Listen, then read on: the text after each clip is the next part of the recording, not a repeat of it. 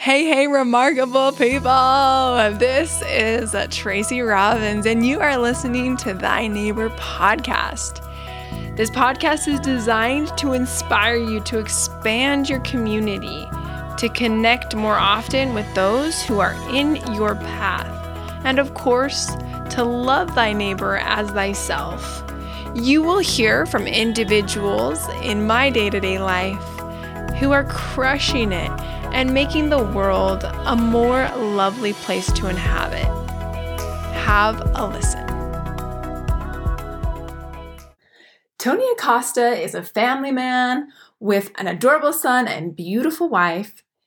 He is also the vice vice president of the Utah Podcast Coalition. Yes, there are two vice presidents. He has over 228 listings and sales on Zillow and is currently building his own brokerage. He has over 7,000 followers on Instagram and averages 10,000 views on his Instagram videos. It is amazing. He is also obsessed with shoes. You can check it out on his Instagram, and he is undoubtedly a difference maker. Check out all his contact information in the show notes. Tony, welcome to the show. Will you share with my audience why you got into real estate and why you specifically choose to serve people of Hispanic descent? Absolutely, Tracy. First of all, thank you so much for having me on your show. Uh, I listened to your show, so I'm humbled and grateful to finally be able to chat with you. Uh, you know, my story in real estate, I first got into it when I came back from serving a mission for my church. I lived in Honduras for two years, and so I came home and I didn't really have too much of a plan. Uh, I wanted to go out to college, uh, but I didn't really have anything set in stone. And so, uh, one of my parents' high school buddies actually was in real estate, and we uh, ran into him at a burger joint. That was about two weeks after I had come home. And he just started talking to my parents, said, Hey, what's he up to? What is he doing? Does he have any plans? And so he actually asked my mom if I would talk to him in his office. He's like, Hey, I got this real estate thing going. He was kind of trying to grow uh, his business at the time. And so I reluctantly went to that meeting. I was not into the idea because I already had my schedule, I had my dorm, I had my roommates, I had everything. So I was thinking about the college life. But I sat down with him. He kind of showed me how the business worked, and it seemed really interesting. And um, you know, so he kind of made me an offer that seemed really good uh, at the time. And so I took it and I jumped into real estate. I was 23 years old and I just started learning right off the bat. This week, actually, on your Instagram, is that you shared how the things you're grateful for that you received from both your parents. And you specifically said that your mom has a love of the Mexican culture and that you have learned how to heritage, like you grew up doing traditional dance from Mexico, and that you are so grateful that she also forced you to learn Spanish. Tell me how that's, of course, influenced who you chose as your real estate clientele. Oh, it's been the factor. Uh, and it's interesting because I have, you know, cousins and people in my inner circle that are close to me that don't really speak Spanish too well. Uh, or they're they're they've kind of separated themselves a little bit from from our roots and so my mom really drove that home ever since we were little kids uh, she would force us to, to do the Latin dances even when we didn't want to do it. So I grew up doing that. And she also forced us to speak Spanish. So out of all of the bad things that a kid or a teenager can do, the worst crime in my household was speaking English in the house. Like my worst punishments, groundings, whatever you want to call it, came from not speaking Spanish. And so at the time, as kids, we thought it was stupid. And honestly, like we pushed back really hard because we didn't see the the value of that. But you know, now that I'm older, my ability to communicate effectively in both English and Spanish is my differentiator. Like it is what allows me to, you know, help the people in my community. If I didn't have that, then it would be much more difficult, if not impossible. So, you know, honestly, my mom is 100% to credit for just ma- maintaining our heritage alive within our household and the language as well. Because, like I said, a lot of my cousins or friends that are my age uh, either don't speak Spanish at all or don't speak a good enough Spanish to, to where they feel comfortable in everyday conversation. That is so amazing. Bravo to your mom. That is so beautiful. Because you talked about your family of origin and what you were impressed with about what your parents taught you and shared with you, What do you hope your son will say about you in 20 years? Well, that that's a that's such a great question. Nobody had ever asked me that question, but I've thought about that and I've actually talked to my wife about that because one of the things that growing up doing the whole dance thing allowed us to do was that my family is very close because every weekend we would have performances, we would you know drive to other states, you know, so so we were always together all the time.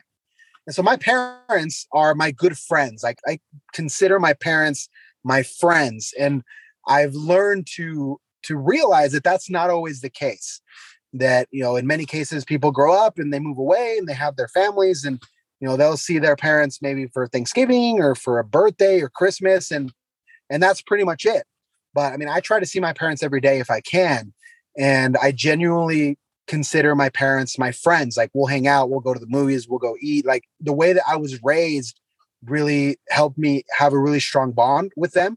And so t- to your question the only thing that i would hope is that when my son is 30, that he wants to spend time with me, that he doesn't do it just because he feels that he has to or because uh dad or and obviously probably throughout his teens it might be that way a little bit but you know to some degree that when he's 30 that we still have a relationship that you know we still want to be close to each other that we still have the confidence to have conversations to really talk about his life um, and what he's going through and so I, I think that my parents did a really good job of that.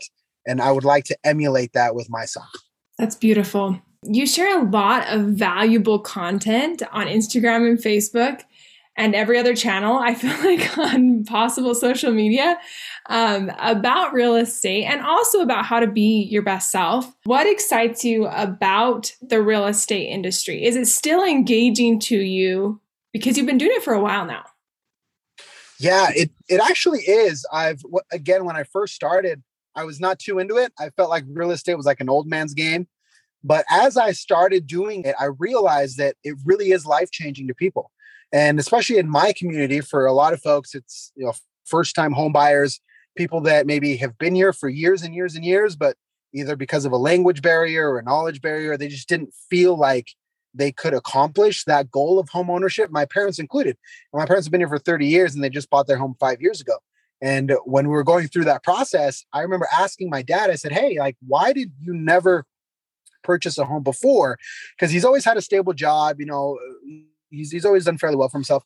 And his answer was, I just didn't know how. Like, I didn't know who to approach. I didn't, I didn't know how it worked. So he just, he just never did. He probably could have bought a home 20 years ago and he never did so many people that have a similar experience to where they go from you know paying really high rents and you know they can get into a little starter home and that appreciates they sell they pay off their debt and they can slowly start to build something that belongs to them. And in the hispanic culture it's a lot about what you leave behind. It's a lot about building something for yourself that can that, that belongs to you.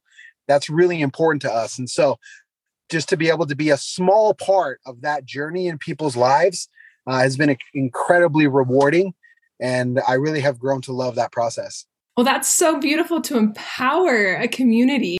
There's such a need for, for example, educational content in Spanish. There's not much. And so I feel like there really is a void there that we can try to, you know, throw our, our little pebble in the ocean to try to fill. Yeah, that is so empowering. What deflates you about the industry or may discourage you? I think one of the things that I think about often, and I've actually learned this within the last couple of years, is that the competition within the real estate industry can get really dirty. You know, just like anything, there's good people, there's bad people, right? Just like anything you you do, there's good people involved and there's bad apples but sometimes it can get ugly you know it, there are agents that resort to backbiting and you know talking about people and trying to just harm people's reputations to gain clients. And so that's something that i try to be really careful about to make sure that me or my team never participate in but there is that dark side of the industry where because there's large checks involved that sometimes makes people act a little bit out of character. And you know sometimes you know greed can can get the best of us and and and that makes us make decisions that can hurt somebody else if we're just focused on trying to get paid I feel like any person can be a good person, but they can make poor choices when they feel enticed by something. Of course. So I know in regards to Instagram and Facebook and just kind of how you've grown yourself on social media. So tell us how you've done that. How have you made a bigger splash and utilized the tools of social media to grow your audience? So it's an interesting story because when I first got into real estate, as I mentioned, I didn't have any experience. I didn't have a business degree. I didn't even, even have a college degree. I didn't have any, I didn't know anything about real estate. And so it was it was really tough for me to try to start making my mark. Also, going back to the whole family thing, you know, my mom, a lot of people know my mom because of the the the dance school that she has. And so for a long time, I had to kind of push against that in in saying I am not Tony Acosta, I am Raquel's son.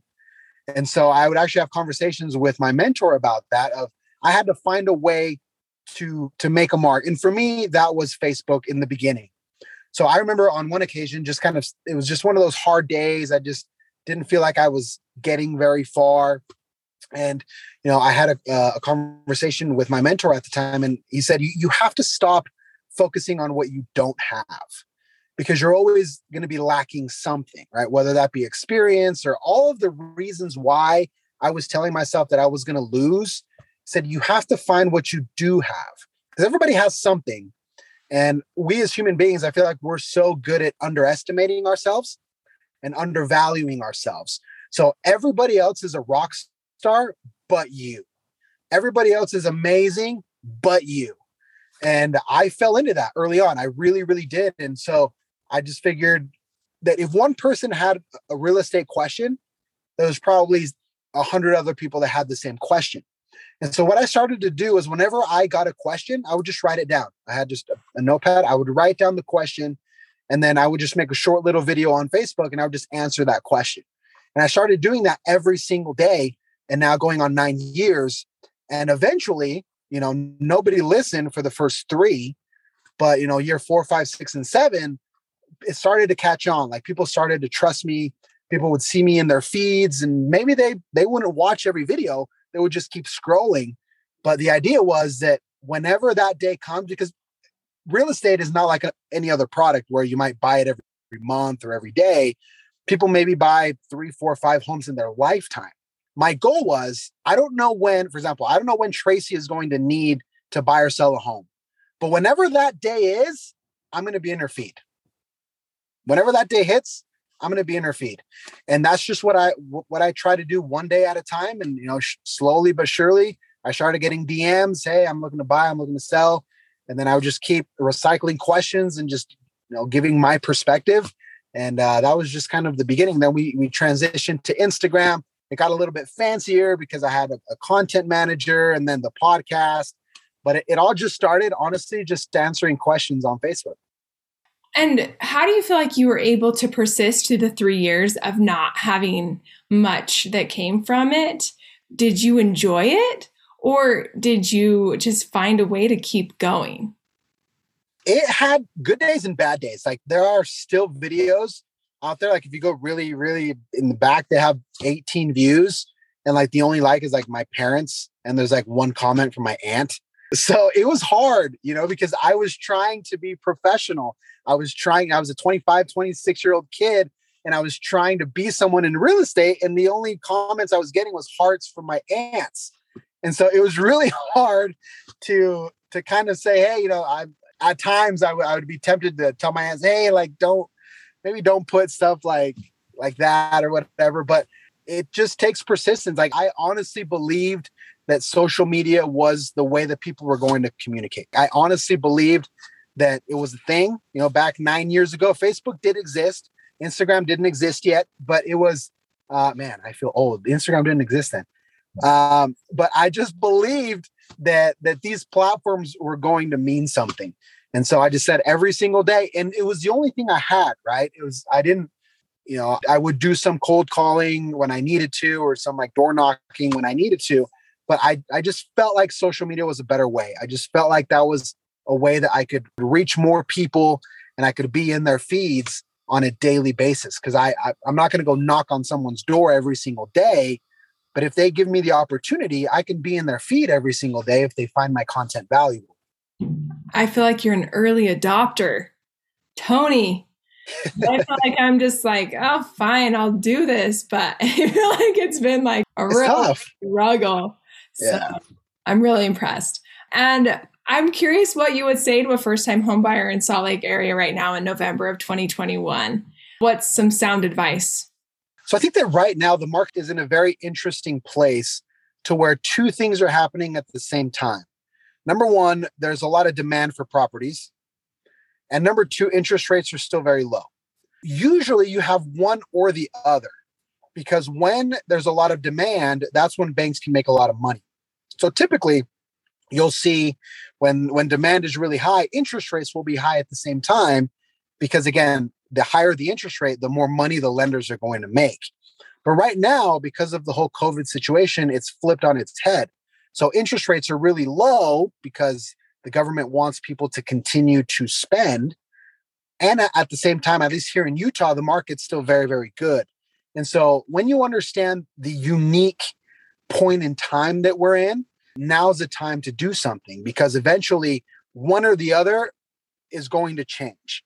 Either you're going to go from a crazy seller's market, which we're in right now, which a seller's mar- market basically means that there's a whole bunch of buyers, either that's going to change and we're going to transition into more of a buyer's market or rates are going to go up. So one of those two things has to happen at some point in time. And so my advice is number one, try to understand this unique moment in time.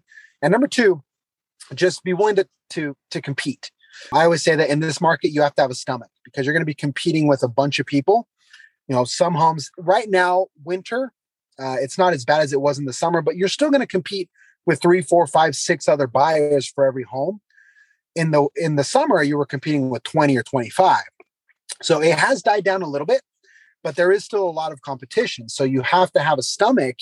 And what I mean by that is you might not win the first offer or the first two, three, four offers. And so you have to be willing to compete and to make sure that you can continue searching, even if um, you know your first or second offer doesn't get accepted right away. Yeah, that's really good advice. I also, so I feel like the government is also stuck though with low interest rates because if they raise those, it's going to create an economic fallout. Is that true? That's my conception of that as well. No, I agree with you. It, it has to be very gradual because uh, you also have inflation issues and things like that. But, you know, rates, in my opinion, cannot be this low forever. Right. Now, they have slowly started to climb. I remember, you know, back when we were heavy in COVID, I mean, interest rates were 2.25. Now they're probably about a point higher. It has to be gradual, but it has to happen, in in my opinion. Now, can they go super high to like six, seven, eight percent? I don't believe so. But you know, one point can make a substantial difference. You know, one, one point can be the difference between buying a house that's 400 or 450, and there can be a substantial difference in quality with 400 or 450 or whatever the case may be. So um, I agree with you that it can't be like tomorrow because yeah, that would just ruin everything. It would just throw a wrench in in the machine.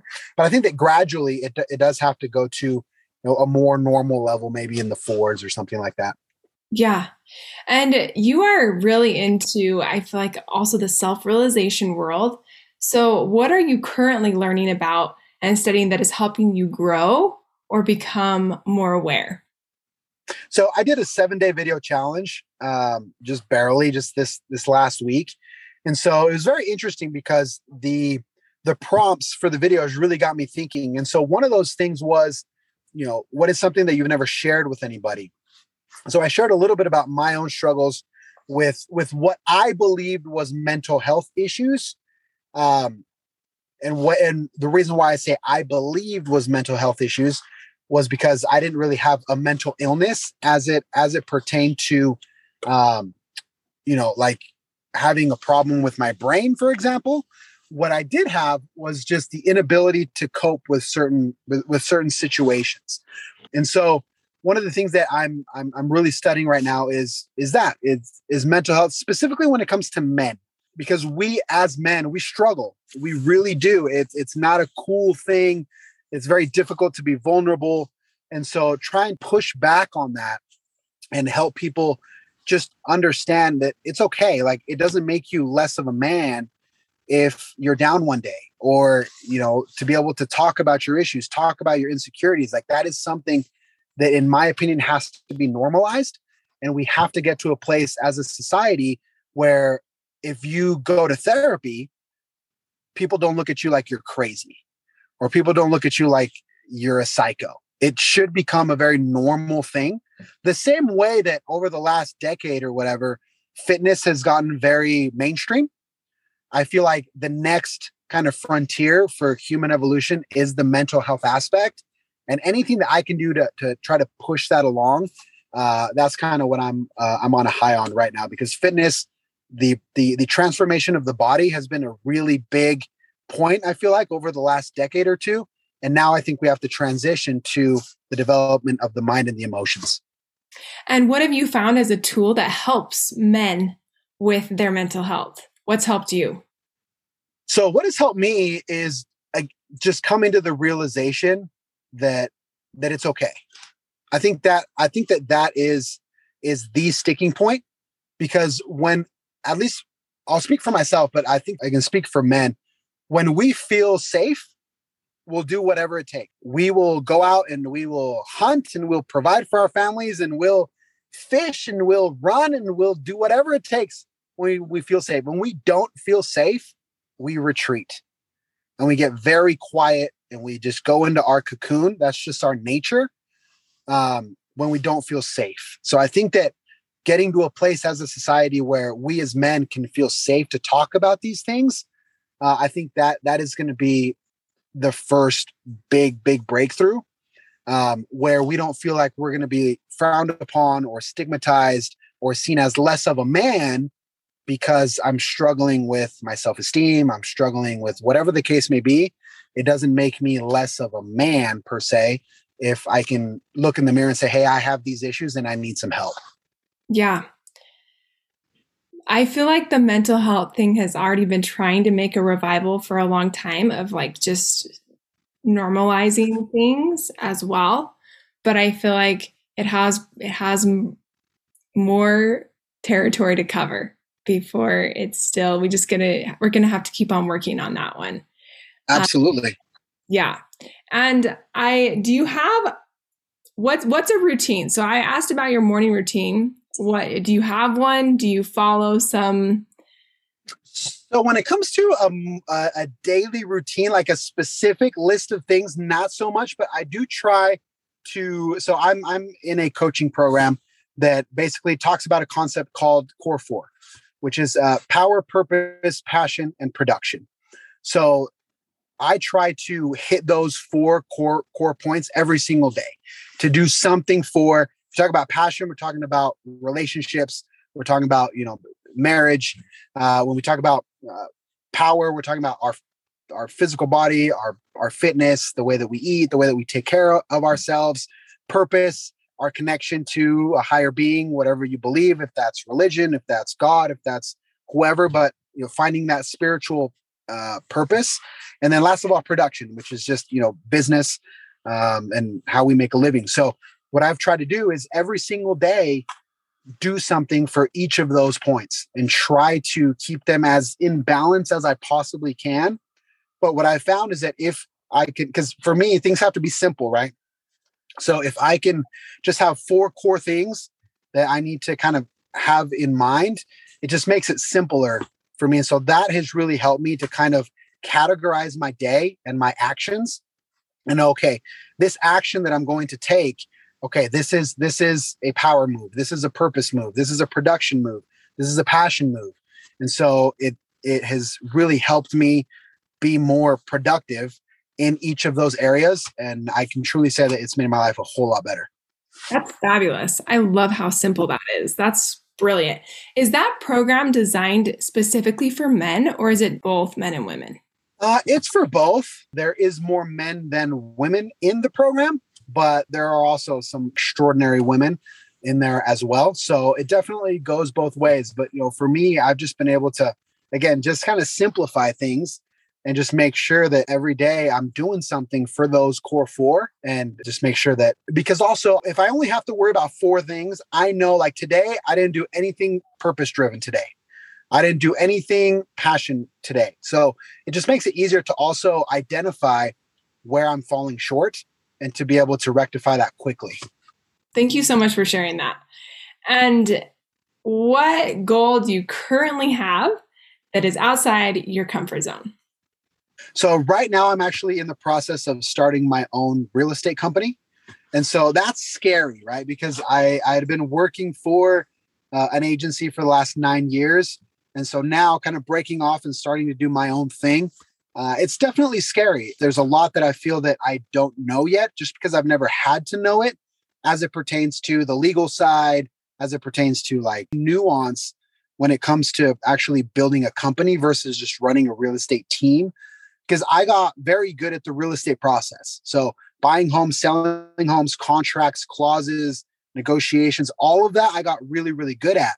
But the actual business structure, that's where it kind of, well, not kind of, it absolutely pushes me out of my comfort zone because I don't know a lot of those things, you know, just to be completely transparent. You know, the difference between an LLC and an S Corp. And, you know, if you have to have this kind of insurance versus that kind of insurance you know, and how to maintain your books and how you're going to do track expenses. Like there's a lot of things outside of just knowing how to negotiate real estate that I have to jump in there and learn. And it's scary. Like I've, I've talking to my wife about it uh, pretty co- consistently and it does kind of cause a little bit of heartburn, but I, you know, I, I know that that's where, that's where we all grow. Right. And if we don't jump in the pool, then we'll never learn how to swim. Amen. And Tony, you know how to jump in a pool. So I'm super pumped for you. Way to like, that's a huge leap. And that is, we're cheering for you here at the, you know, in Tracy's room right here, as well as in like the world, we're cheering for you. Um, appreciate that. And also share an unhealthy habit that you've quit and how did you do it? So what I've what what I've quit. There's an interesting. Uh, I, I I I was listening to a podcast probably three or four months ago about being kind to yourself.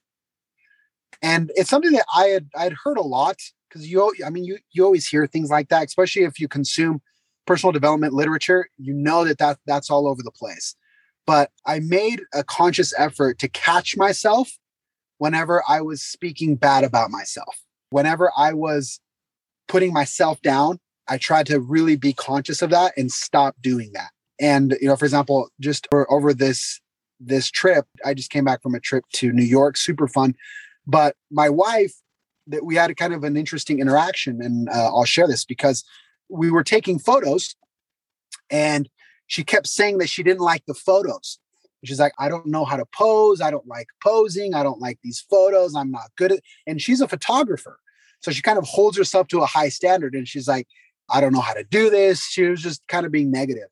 And so I said it kind of like jokingly, but I said, hey, don't talk about my wife like that. And we kind of laughed about it and we, you know, but I meant that. You know what I mean? Like we have to be kinder to ourselves because we give everybody else the benefit of the doubt. And we give everybody else all of these outs and all these excuses. And we're so good at justifying that everybody else is a superstar but us. And so when I said to my wife, hey, don't talk about my wife like that, I meant that. And even though we kind of giggled about it and it was kind of, you know, um, I mean that. And I try to do that with myself as well of, you know, don't talk about Tony that way because your subconscious mind is listening. And, you know, the, in the same way that a lot of people maybe have like parent issues, mommy issues, or daddy issues because of things that their parents said to them when they were kids out of anger or something like that, I feel that the same thing applies to us. And we can literally traumatize ourselves by our self dialogue. And that has to change. We have to be kinder to ourselves so that that can then allow us to not fall into these mental health traps that come out of being too hard on ourselves. Absolutely. That is so powerful. I love that so much. Thank you for sharing that story. And what have you learned about life by becoming a father? Whew, that is a loaded question. I think what I what I've learned is that my my actions and my decisions have tremendous consequences. Like the way I choose to show up for my son in large part is going to determine how he shows up for himself. And so in my personal life, I, I talk about this often actually, that there's a lot of people in my inner circle that have daddy issues. A lot. And none of it is their fault, you know, from um, people in my inner circle who went through divorce and their dad left, or their dad was never really present, or their dad was an alcoholic, or he struggled with drugs, or he was just, he worked so much, he was just never around. And so there's in my inner circle, there's a lot of daddy issues that have not been resolved. And when my son was born, I told my wife, you know, my son's going to have issues because everyone's going to have issues, but he's not going to have daddy issues. Like if if if I can save him from something, it's going to be from from having daddy issues. He's going to have other issues for sure, and hopefully they're not super crazy. But that that is my commitment that he will not grow old with daddy issues because I've seen the damage that it can cause. Um, and so that's that's what I get. You know, I wake up every day saying, you know, if I can do anything, it's avoid my son feeling like he was never good enough for his father. That was beautiful. Thank you so much, Tony. What are you grateful for today in this gratitude season? Tell us three things. So I'm grateful for the people in my inner circle. I'm grateful for my family. And even though it's something that everybody says again, but the way that I was raised really made family these these central portion. I talked about in my video challenge, I talked about my dad, how he he doesn't have friends. He doesn't go out with the guys. He never did. Like ever since I was a kid, I never remember my dad having a friend. And some people might say that that's a good thing or a bad thing, but the reason why is because we were his friends. And so I'm grateful for that. I'm grateful for that relationship. I'm grateful and g- kind of going back to what you and I are, are involved in, things like the Utah Podcast Coalition and things like that. I'm grateful for these tools, you know, these tools that that allow us to have this conversation right now. Even though my lighting is bad, we can still connect, you know, and and and we can still try to have an impact on people. So I'm grateful for this technology, for these these tools that that allow us to connect with anyone around the world. You know, I, I had a podcast prep call with someone in Australia. That was unheard of before. Like now you can connect with anyone on planet Earth just with this block that I'm holding in my hand. And so when we know how to use these tools for good, I feel like we can do so much. And last of all, you know, I would just say for the opportunity to be dad you know i've i've i've learned so much and i know that i'm going to continue to learn but i've kind of put myself on the spot by having a kid you know because now my actions don't just affect me right? If i show up like a jerk or if i don't know how to control my emotions or my anger or if i don't work on myself then that's going to affect my kid um, moving forward. And so it's it's a huge responsibility but i'm grateful for that responsibility. From an outsider who doesn't have kids i think the greatest act of self self realization is to have a child oh yeah like if we're talking about jumping in the pool like not only do you jump in the pool but the pool is boiling and there's weird animals in the pool oh, what a great, what a great visual. Oh my goodness. I love it. Okay, well, Tony, thank you so much for your time. Thank you for your incredible, profound wisdom. And of course, for being somebody who is making the world a more wonderful place to live in.